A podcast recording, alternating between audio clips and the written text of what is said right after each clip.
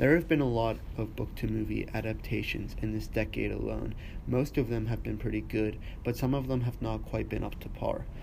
Today we'll be, we will be discussing what makes a good book to movie adaptation. My name is Joey Shields and I am a senior. I'm Sam Harms. I'm also a senior. I'm Paul Briones and I'm a junior.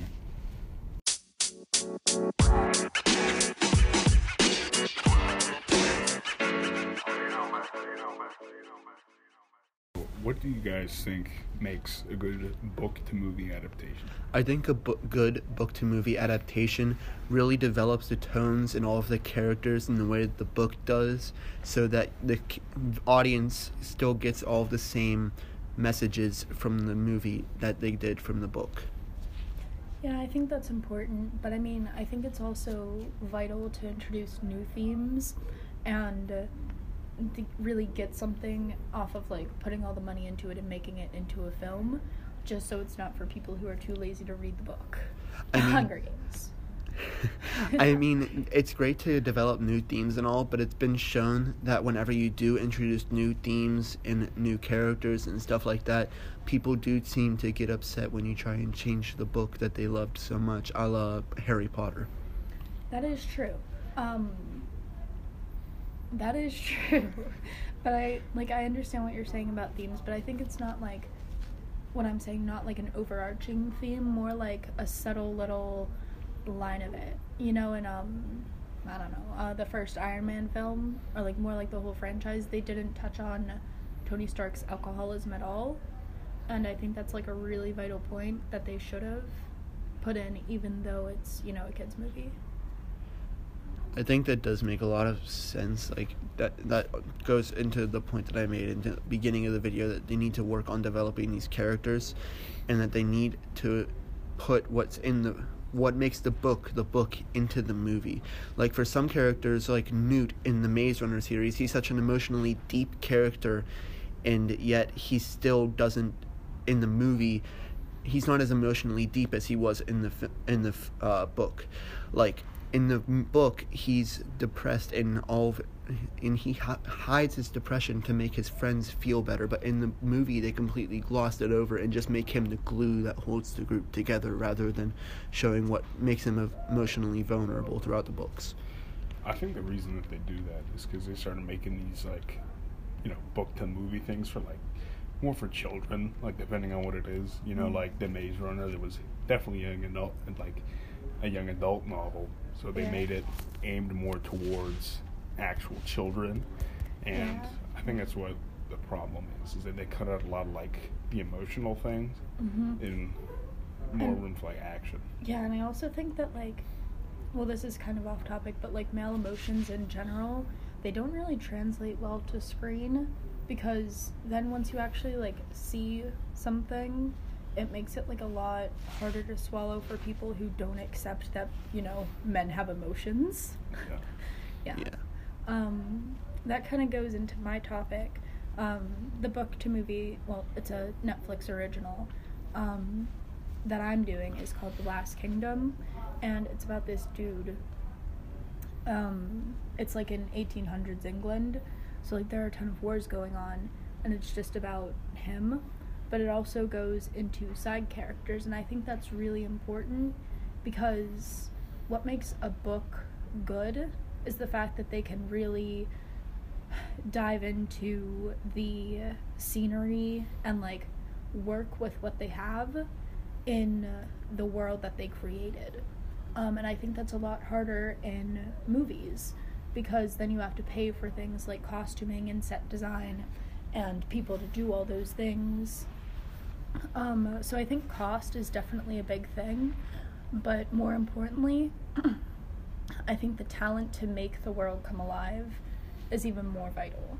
Um, because if you're reading something, you can just like envision it. It's like your own little thing. It's personal for everybody. But if you like, oh, the Divergent books did this horribly.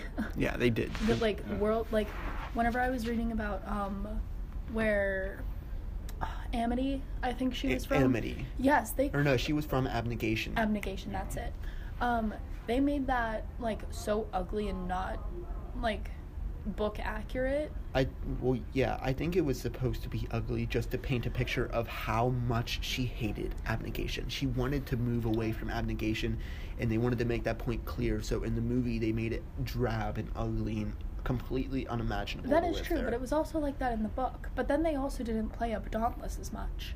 You know, um, the factions. Um, this girl leaves her basically home, abandons her family, and like takes the like adventurer route almost. Yeah. And uh, yeah, she went to this really cool hip uh, faction that like jumps off trains and stuff, and they didn't really make Yeah. it that cool in the film. They really could have gone hard if they had lacked on, you know, Well, I think it's because like you have entire books to like put in detail how certain places look, but in a movie you have like a couple of seconds before the audience gets bored. So like, you know, I think the reason that they made you know Dauntless look as cool as they did in the movie, and but they didn't. and then Dauntless looked like abnegation crap. look as terrible as they did was to push like the message of the book in as little time as they could as they had because i think Okay. that's a major problem is like if you have like a 400 some page book you can't get every word of detail into like a two hour movie it's difficult Yeah. Yeah, but with how much moviegoers love action and love suspense and love Mhm. getting all of these characters involved in something that's going to risk their lives, you would think that a movie such as Divergent would build up on its adventurous characters by going ahead and showing them actually doing something dangerous. They don't Yeah. do anything more than playing paintball and jumping off And trains, and they that's something spar a little normal bit. people do. I mean, Exactly. it just doesn't go into any depth or detail as to how these characters are actually dangerous and adventurous. Exactly, but at the same point, the thing that I'm doing, the story, it's like an 18 book series. Yeah. You know, it starts from the time this character was like literally 8 to the time he was like in his like 40s, I think, which is like ancient for somebody in the 800s. Yeah. um, but a thing that's vital with that is since it's set in that time period, they can only really do sword fights, you know? And I'm not talking about like a Braveheart Mel Gibson, like, uh, do you want your freedom? Like, they Yeah. don't do that every time because that sets the bar too high for action, you know? Yeah. And I think that that's a big problem with Hollywood. Um, I call them testosterone films because they all have fast cars, things exploding, hot women with guns, and uh, no good plot. Yeah. You know, they rely too much on explosions and all that stuff. Michael Bay movies in its Exactly. entirety. Am I talking about uh, Liam Neeson, The Rock, uh, who's Mel- uh, Bruce Willis? Bruce Who you'll never know. Nick Cage, maybe. Um, and I think that's something that this show does really well. The maximum number of big, uh, like, like 200 person sword fights I've seen, there have only been like two per season at max. Normally they only have one big one you know and i think that's something that they do really well they rely more on like character development and stuff like that than actual action I think that's what makes a good book to movie adaptation, is like how closely you sit to the novel. Like, there was a movie, I think it was released like the 90s or something, it was called Deep Impact. It was based off Hammer of God by Arthur C. Clarke. Uh, yeah. And it went so far from the book that they actually didn't even credit that it was based off the book. Oh my god! The credits, yeah. Like, wow it was bad. Like the book, I assume. Like I haven't read it yet, but I think it's all about like, you know, like science of like meteoroids and stuff. Like Mm. it's about like astronauts and things going to nuke, you know, like an asteroid. But the movie, from all I remember, is pretty much about this reporter and what she goes through, which is kind of useless to the story. yeah. Uh, yeah. Um kind of on the same topic of like sticking to the book. Um i think that stuff to add furthermore is um score like um like vibrance and like symbolism in the scenery and stuff like that because that's something you can't really get in a book. You know Yeah. you can't like cut like in an action sequence to say like oh uh the mud was like sticking to their feet and like it was frozen like some people like lost limbs after because they got uh what's it called whenever your feet freeze Uh, I want to say gangrene, but I know that's not it. that's not right you guys know what i mean like the thing are not arthritis we'll just call it It- amputation and call it a day. Yeah, it's that. You know, and like that's like the important little things that like you can see on screen. Like they can they don't want to stick to the character all the time whenever it's an action sequence. So they'll cut to like buildings falling down and stuff. And that's like the cool stuff to see. So on that aspect, I think action and like color and music are really really vital to movies. I think that all works towards developing the tone of the movie, and developing the tone of the movie to where it's similar to the books is really important.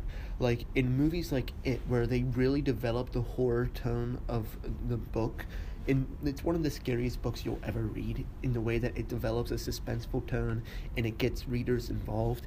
And the first It movie didn't really do that. It was more bright, it was more vibrant, it didn't really do as much to scare audiences.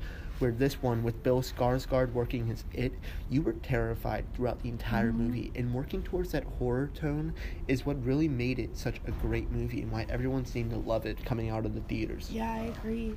Yeah. Yeah, but like I saw a movie. It was called Stardust. Like it was in this fantasy world. It was like really amazing in the book. They went through like a whole bunch of different events, but in the movie, like the beginning of the book follows this one character as he travels from his hometown to like the site of a falling star, like a star fallen from the sky.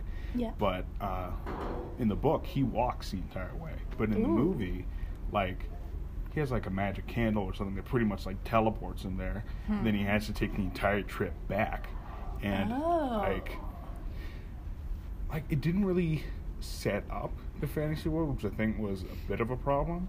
But the rest of the movie made up for it because it made because it put like a lot more detail into certain things that the book just kind of skimmed over, which I thought was interesting. That's that's an interesting thing because one of my main problems with Lord of the Rings is that at least half of each film is them walking.